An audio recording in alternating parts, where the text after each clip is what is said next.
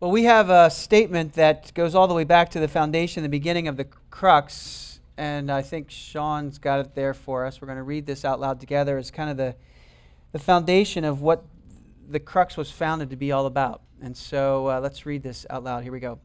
Come ye broken, come ye poor, come ye needy, come ye outcast, come ye addict, come ye seeker, come ye atheist, come. Come, ye pagan, come, ye lost, diseased, dying, confused, and lonely. Come, ye lost sinners. To the crux, where we believe that Jesus is the answer to all, where his grace will be preached every week, and his gospel will be the focal point of our ministry to the world. This is who we are. This is what we stand for. This is what we fight for. This is why we exist. This is our mission to declare to the world that Jesus plus nothing equals everything.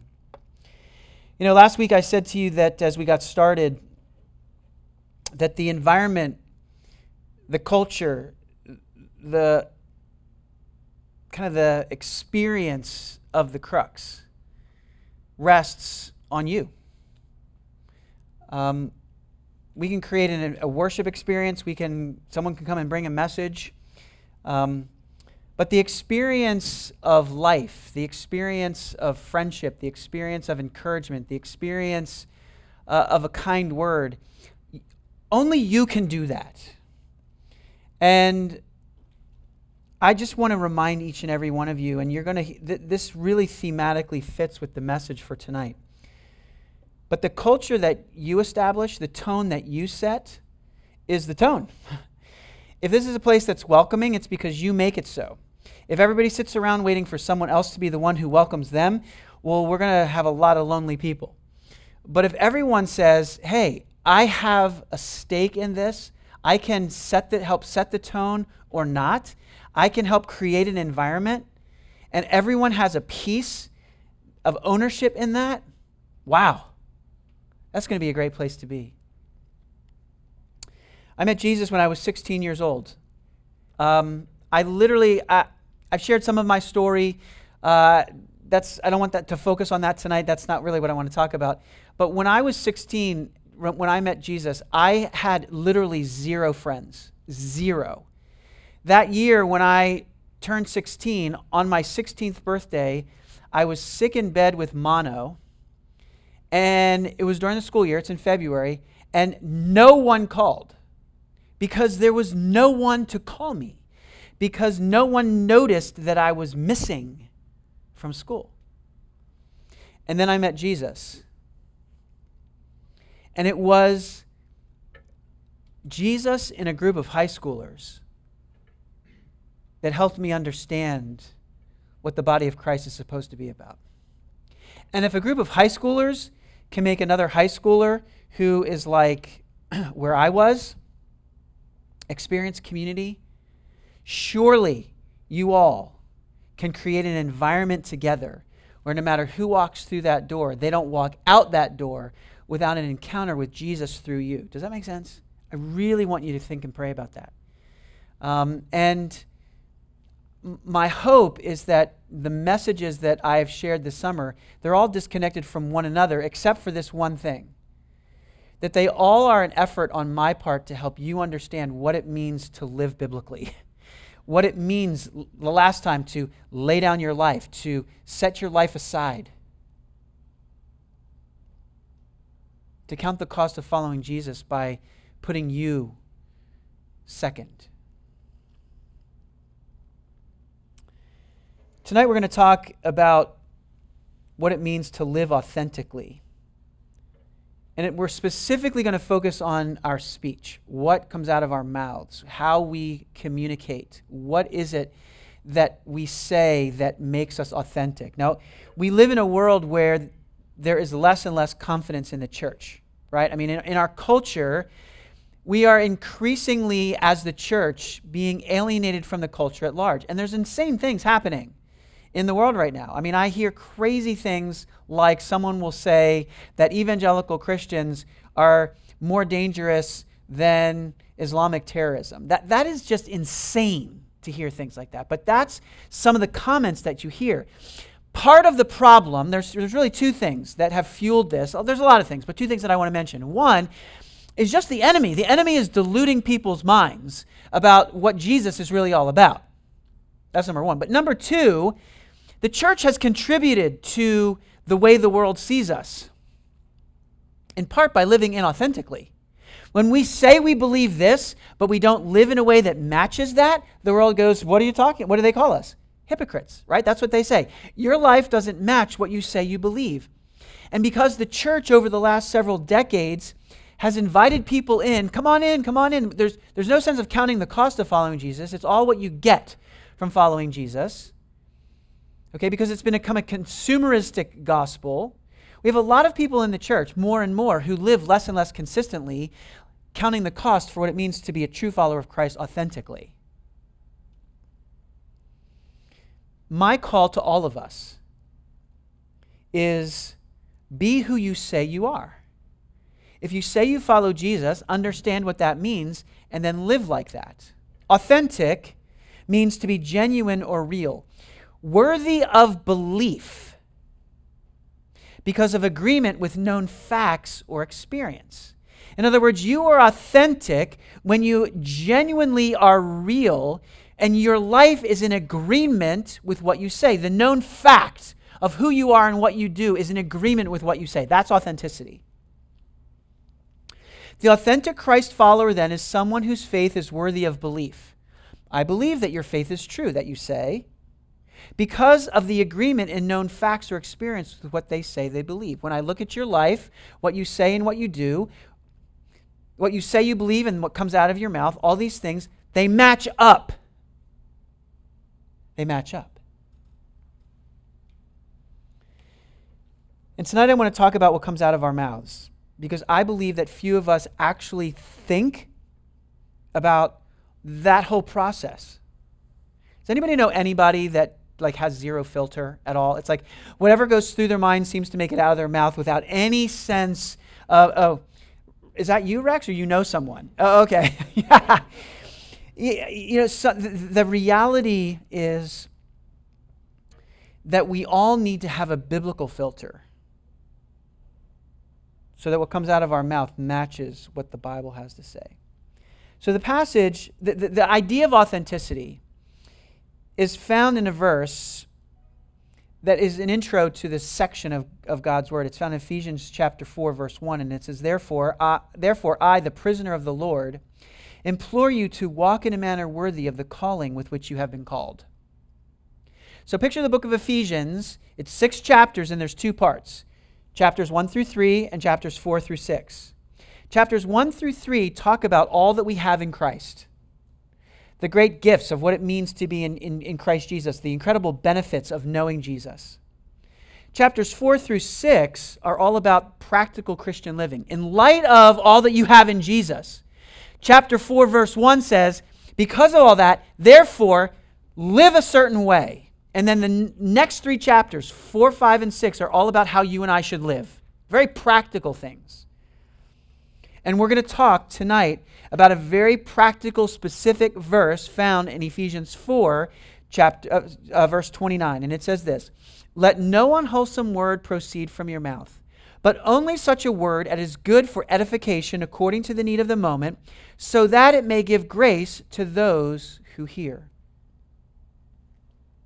I submit to you that even the most off the charts introvert among us here today, whose perhaps job primarily causes them to engage with things, perhaps a computer, rather than people, is still, even that person, each and every one of us are largely social creatures who are marked and known for what comes out of our mouths.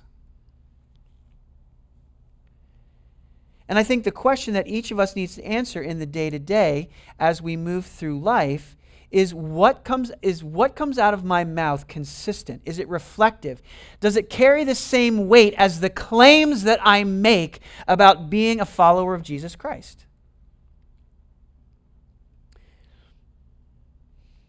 Right now you are in the process you're in the season of life where you are establishing more than ever the patterns for the rest of your life the way you think, the way you speak. Okay, let me just give you a little kind of little sidebar here. I am trained in psychology. That's my master's degree. I worked in a psychiatric hospital for 10 years.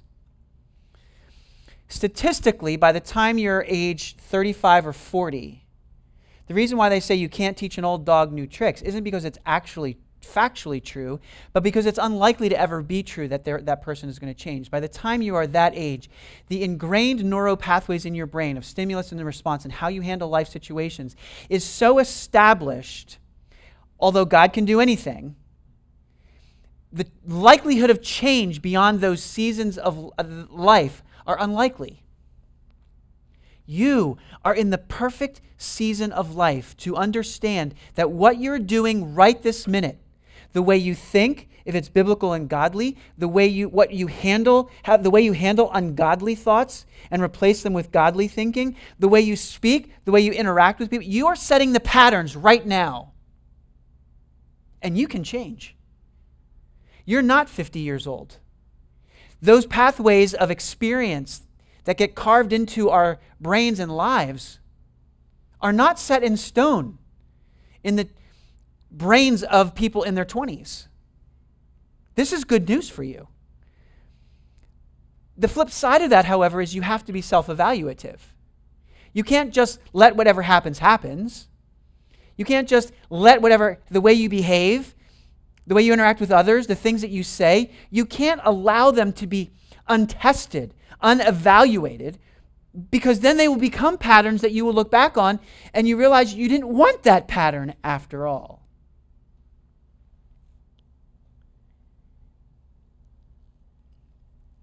And then that pattern, those patterns are reflective to the world. We have to acknowledge that in daily living, there are two primary tools that people use to identify our character and what we stand for it is our behavior and it is our speech.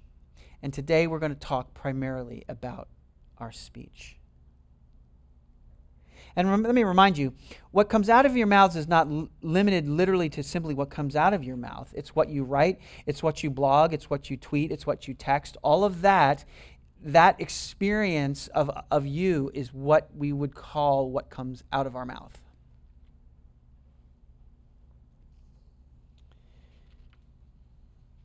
James chapter 3 says a few things that are really intense about this. It says, starting at verse 5, the tongue is a small part of the body, and yet it boasts of great things. See how great a forest is set aflame by such a small fire.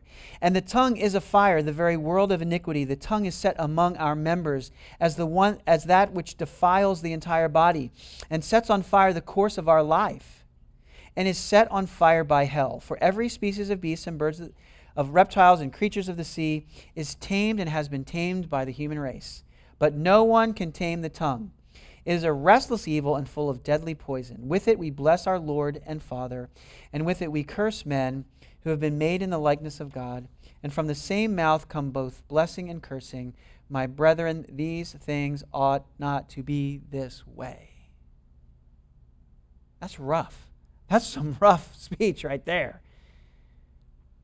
That causes should cause each and every one of us to take a step back and go, whoa, whoa, whoa, whoa. Maybe you're in a season of relational calm right now, in such a way that there isn't anything particularly noticeable that's coming from your mouth that raises a flag, a yellow flag, or certainly a red one. But what would happen if someone were to treat you in an unjust way? A friend lets you down, uh, a, a, boss who's unfair, a neighbor who's a jerk, uh, a store clerk who is rude, a boyfriend who breaks up with you, or a girlfriend who breaks up with you in a very unkind way. Well, let's look at that then in terms of what comes out of our mouths. We often lash out and say things that are inconsistent with Christ. Our old self kind of proverbially rears its head. They've just kind of pounded on my last nerve, as it were. And most people wouldn't be surprised under those circumstances for you to engage in such a way that perhaps is slightly uncoming because, after all, I am only human. Now, let me say, I'm only human is code for I can't be expected to live above my sin nature in the power of Christ. That's really what that means. Can I really be expected? I'm only human after all, to live in a way that's consistent with Christ, even under duress? I think so. I think we can. But I submit to you that in our environment here, and for many in this generation, last week we talked about anxiety uh, and the label that you all have received, whether you know it or not, whether you're willing to own it or not, as the anxious generation. Filled with anxiety. In that world, that last nerve, it's just a lot closer to the surface. So I want to talk through a few things, four things that this passage says about what comes out of our mouths. And then we'll land the plane, talk a little bit about life, our lives in our groups as we wrap up. The first one is eliminate unwholesome words. Eliminate unwholesome words. And you're like, I'm good about that. I don't cuss. Okay, well, that's not what it's talking about. Let's just say that. Let no unwholesome word proceed from your mouth. The foundational form of the word unwholesome relates to the idea of decay or rotting away. It's not life giving. It's not necessarily foul words, but words that are spoken in such a way that bring relational decay. Dr. Wuest, who is a biblical scholar and theologian, says that it's about rotten, worn out, not fit for use, worthless, or simply bad words. Paul is setting up a contrast between words that promote decay and words that promote healing, growth, or strength, which we're going to get to in just a minute. And it's very important to understand this. When we're angry or wounded or offended, often our first response is to come back with equal force words that promote decay in a relationship, in the other person's soul. We want to prevail. We want to win in a battle of words. And in our hearts, we really want to retaliate. So Paul hasn't said anything yet about inappropriate language as such. He's just speaking about a way of communicating that promotes decay relationally. I want to talk for a minute about gossip. Um, in your season of life, you are as relational as you're ever going to be. I mean, young adults are I mean it's it's because you have a generally speaking more discretionary time than those who are a little further down the road with uh, careers that have become burdensome and families, you know, children and all this other kind of thing. You spend a lot more time with your friends in this season of your life, more than likely, than you are ever going to spend with friends in any other season of your life. That sheer volume of exposure sets you up for conversations that ultimately lead to, well, did you hear about so and so? Oh. Oh, uh, and, and it can be masked in real spiritual language. I think we really need to pray for so and so. Which really ends up being gossip than a true and honest, heartfelt desire to pray for someone in need. And I want to caution you that if there's ever a season in life where, in a peer group, a group of peers, you're liable to hear the phrase, I just can't handle all the gossip, it's going to be right here. So, how you speak to each other, how you speak about each other when they're not there, is huge. You don't have to be unwholesome to someone, you can be unwholesome about someone, which is just as bad, if not worse, than being unwholesome to them. Ephesians 5, later on, verse 4 says, And there must be no filthiness or silly talk or coarse jesting, which are not fitting, but rather the giving of thanks. And filthiness, well, that's dirty, obscene language. We, we all know what that means. Silly talk is the sense of a speech without forethought or wisdom. It's speaking in such a way that's kind of off the cuff, that's like, oop, that's the lack of filter person. Of course, coarse jesting you understand to be jokes that are inappropriate. I also want to give a word of caution about sarcasm. Now, uh, I am the master of sarcasm, and it always it hasn't always worked well for me. Okay?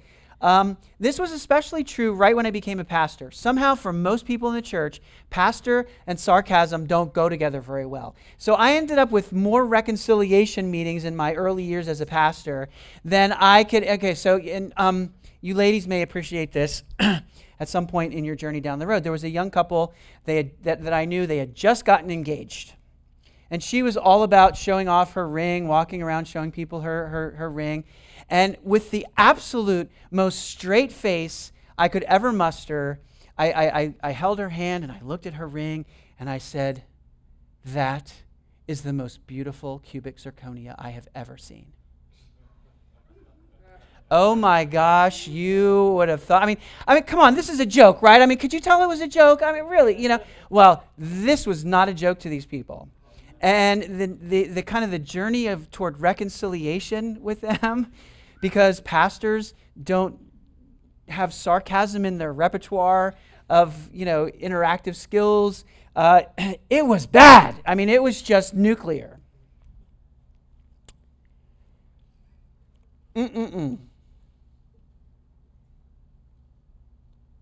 Did jesus joke around with the disciples i'm not exactly sure the bible doesn't say a whole lot about that however there is one passage in mark chapter 3 it says, In James, the, sons, the son of Zebedee, and John, the brother of James, to them he gave the name Boanerges, which means sons of thunder or sons of tumult. In other words, these guys were like bulls in a china shop. They were just like, they probably had no filter, right? I mean, they were just causing all kinds of stuff. So I think Jesus gave them a nickname. Oh, here they come again. You know, those bull in a china shop brothers. Sarcasm can indeed be a sharp and often satirical or ironic utterance designed to cut or give pain. Sometimes it's not. Your discernment is critical. I remember a couple years ago I was preaching uh, over at the Prince William, what was, what was once the Silver Spring campus, that now merged with the Bethesda campus. They have Montgomery County over there, so you know the, the, the Silver Spring campus. And there was this sound man that was one, well, actually was one of the guys in the band who was huge. I mean, and he was cut, ripped. It was unbelievable. And I walked up to him and I said, You know, dude, I, and I'd never met him before. And I said, I really want to encourage, you to start working out. It is so sad to see how you've let yourself go this way. And we became fast friends. I mean, it was like he's like, that is hysterical. And you know, so so you have to discern the environment in which sarcasm works and in which it doesn't. And I have learned through many a mistake where it doesn't work. Because really, what I was saying to him was a, was a bit of a compliment, wasn't it? Wasn't that the, the, the core of what I was saying? So it wasn't sarcasm meant to cut, it was really kind of a, an, a, a left handed compliment that was like, dude, you are huge. You need to discern the difference. A follower of Jesus Christ one who is living an authentic life, who practices what they preach, and what they say they believe and what they actually live are the same, is a person who eliminates hurtful, thoughtless, and filthy speech from their lives. These words bring decay to themselves, to other people, and to relationships. And authentic followers of Jesus don't do that. But we don't stop there. Eliminating these things is important, especially in a world that has loosened its moral fiber. But Paul continues on with some additional encouragements. The second one is first, we remove that kind of unwholesome language. The second one is that we discern the need of the moment. It says, Let no unwholesome word proceed from your mouth, but only such a word, here it is, as good for edification, according, excuse me, according to the need of the moment. What comes out of our mouths should be the result of our discerning and effective assessment of what needs to be said at this moment. Our world, your school, and no offense to your families, but many families don't train us to be discerning, to assess what's happening, and choose to say something that is according to the need of the moment.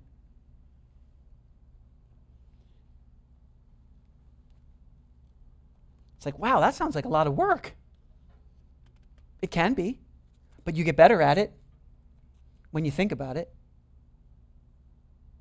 Paul is saying that it is our responsibility to discern what other people need in any given situation. What I've discovered in my work with people, especially in marriage counseling, is that people want to be able to say whatever they want to say, however it comes out, and it's the job of the other person to sort it all out. No, no, no, no. That's not the way that works. And it requires that we are aware of our own selfish filters that cause us to ineffectively assess a situation.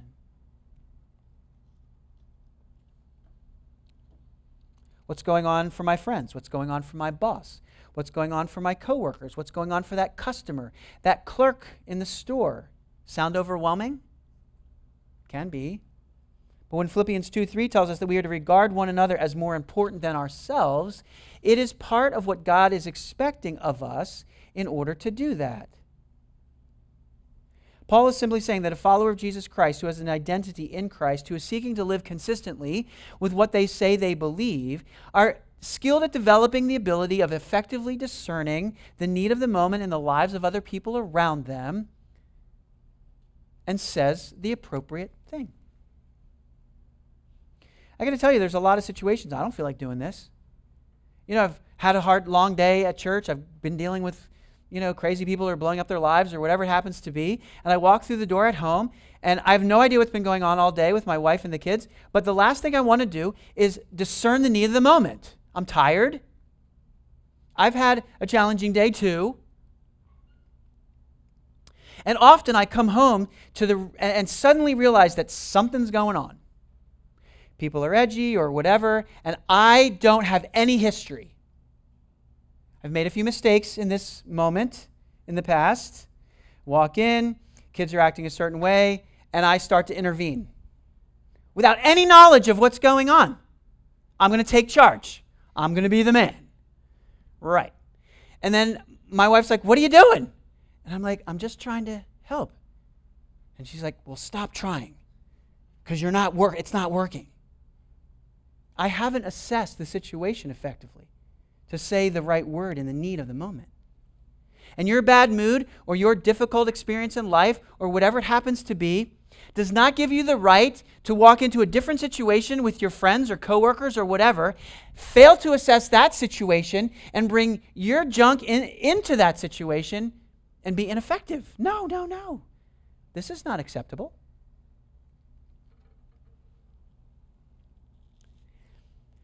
So, first, we eliminate unwholesome speech. Second, we discern the need of the moment. And then, thirdly, we then provide the edifying word. We provide the edifying word according to the need of the moment, it says. Edification, that fancy Bible sounding word, simply means building, it's a construction word.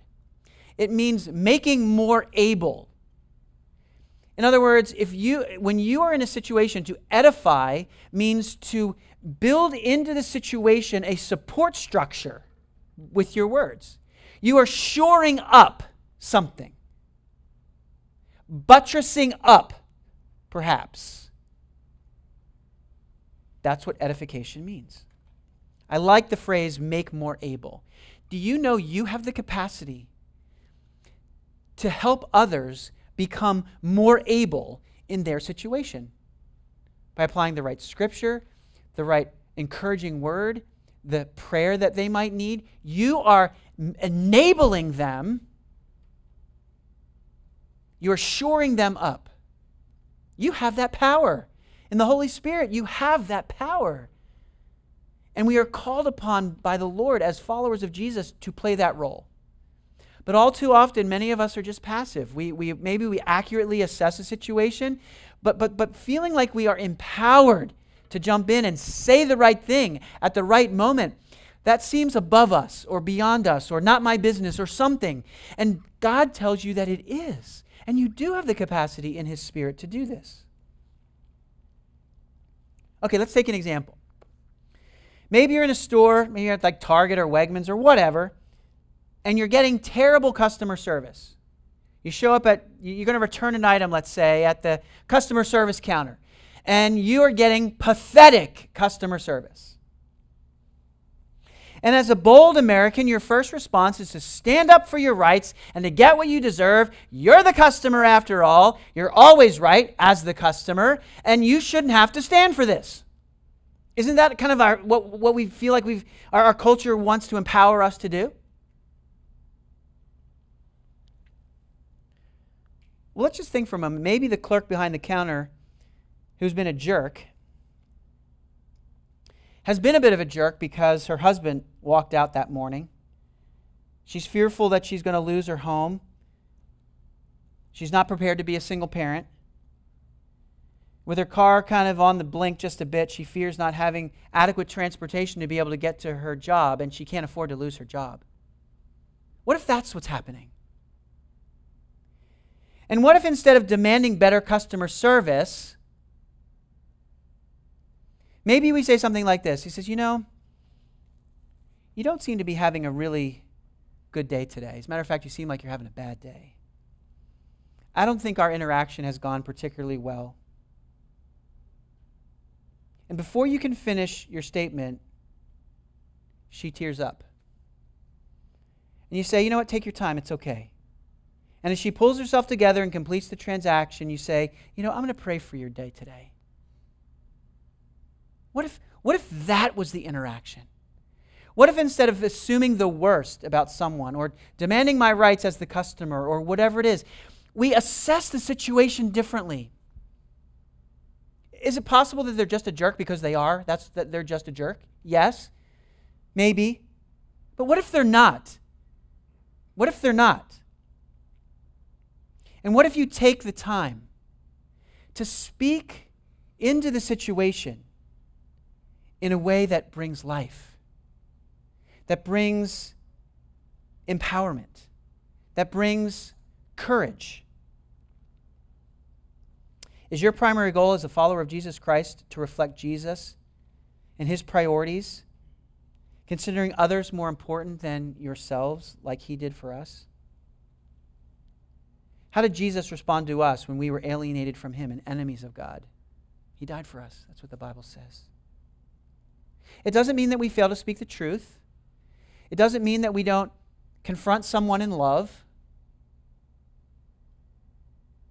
Ephesians 4:15 in this very same context says speaking the truth in love, we are to grow up in all aspects into him who is the head, that is Christ. Truth without love is brutal. Love without truth is vacuous. Truth and love together bring maturity. That is for the need of the moment. So, first, we eliminate unwholesome words. Then, we discern, assess the need of the moment. Third, we provide the edifying word. And fourth, he throws in there that then our words would bless those who listen, not just the person who we are responding to. It's bless those who hear. It's everyone, those who receive the news, who pay attention to. That's what that means. It benefits everyone who hears, not just the person who it's directed to. Colossians 4 6 says, Let your speech always be filled with grace, as though seasoned with salt, so that you will, be, you will know how you should respond to each person. By contrast, the words that come from our mouths should not promote rottenness or decay, but health and life and healing. We could do an entire study on what it means to be salt. That's a phenomenal study, and you should do it sometime. But let me ask you a couple questions as we get ready to wrap up here. Are you the most encouraging person that people around you know? If, if you picked a random person in your life and we asked them, list of all the people in your life, who are the people who speak life? Who are the people who seem to know just what to say? Are you the person for other people around you who seems to just know the right thing to say at the right time? Is that what people would say of you?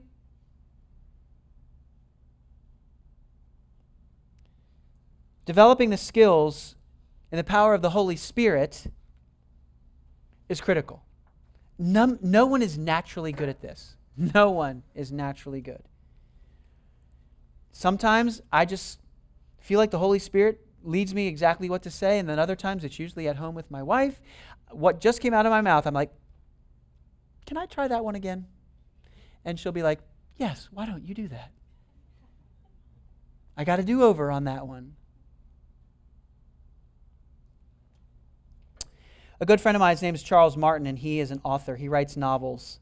It's his livelihood. He knows about words.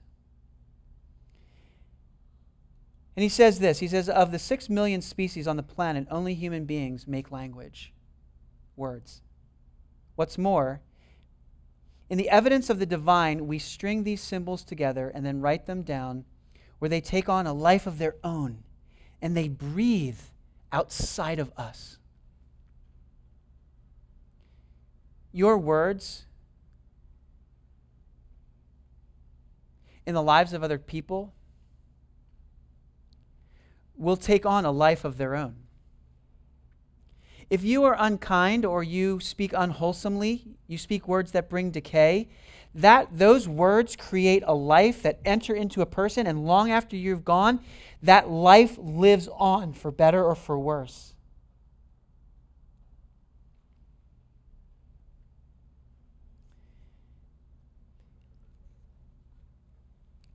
In reality, even after all these years in walking with Christ, there's still parts of me that are very insecure.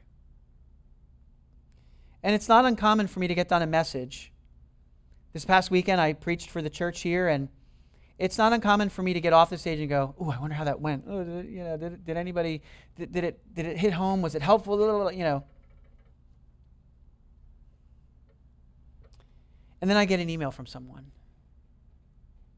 And I try not to be a people pleaser. My, my desire is to please God, not people please God and other people will benefit. But I got to tell you, when someone sends me an email that says, wow, the Lord really used that message to shape my life, I'm like, yes, thank you, Jesus.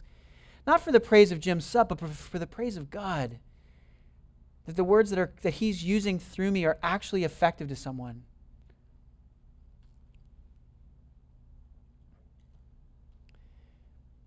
Words, okay, check this out. Words are the paint that we use to apply brushstrokes to the canvas of the lives of other people.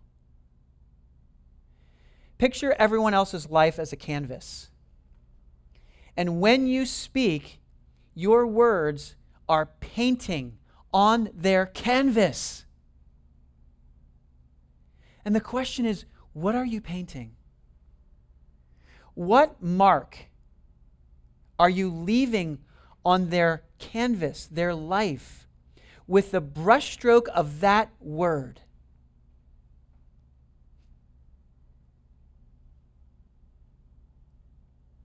And let me also say this. I think there is no better group for this passage of scripture to apply.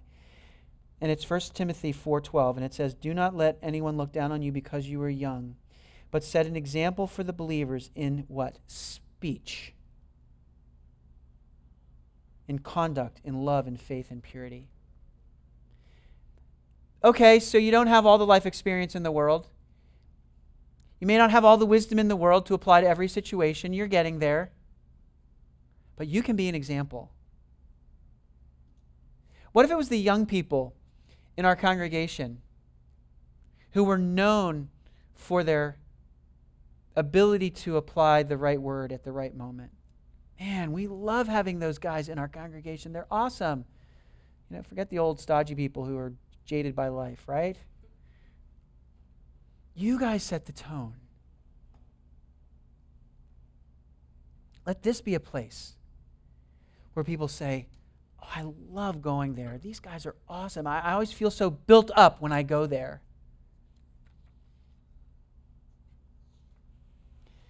Let no unwholesome word proceed from your mouth, but only such a word as is good for edification according to the needs of the moment, so that it will give grace to those who hear. Four things eliminate unwholesome words, discern the need of the moment, provide the edifying word, and consequently, the ripple effect of blessing those who hear. I would love it if every single one of you would be able to humbly stand before the Lord and hear, you know, you are the most encouraging person in your peer group. Yep. That's true of you. Man, if you had that reputation, what else do you need? They love Jesus, and that Jesus authentically flows out of them in the words that they use. All right, I'm going to pray, and then we are going to have a bit of a discussion. Discussion questions. I they're not going to be on the screen. I've got them right here. And if you would keep those those four things on the screen, that's we're going to revolve around that. So, Father, thank you so much.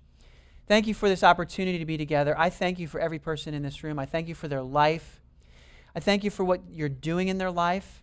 I know many are experiencing some challenges. I don't know what those things are, but I pray, Lord, that you would help them with that, that you would walk with them through that, and that in this community they would find the support and encouragement that they need. Father, I pray that each one would endeavor to authentically follow Jesus by their speech. And that what comes out of our mouths, Lord God, would be reflective of what we say we believe. Lord, we're commanded to even love our enemies. Wow. That feels impossible. And if we're commanded to do that, how much more should we be skilled in the power of the Holy Spirit in a room full of friends? To be able to speak words that bring life. Father, help us. Help us when we don't do this to give us a check in our spirit. Please, Holy Spirit, convict us of that. Bring it to the surface. If we need to apologize or ask for forgiveness, Lord, I pray that we would be always willing to do that. Father, so thank you. Thank you for this time to be together. And uh, Lord, I give you the crux. I pray, Lord God, that you would just explode this room with the love of Christ. And that the reputation would spread throughout our entire region. That this is a place where people can be exactly who they are, wherever they are, loved in the name of Jesus, walked alongside of in the things of Christ, and find the encouragement that's necessary. Lord, we love you. We pray in your name. Amen.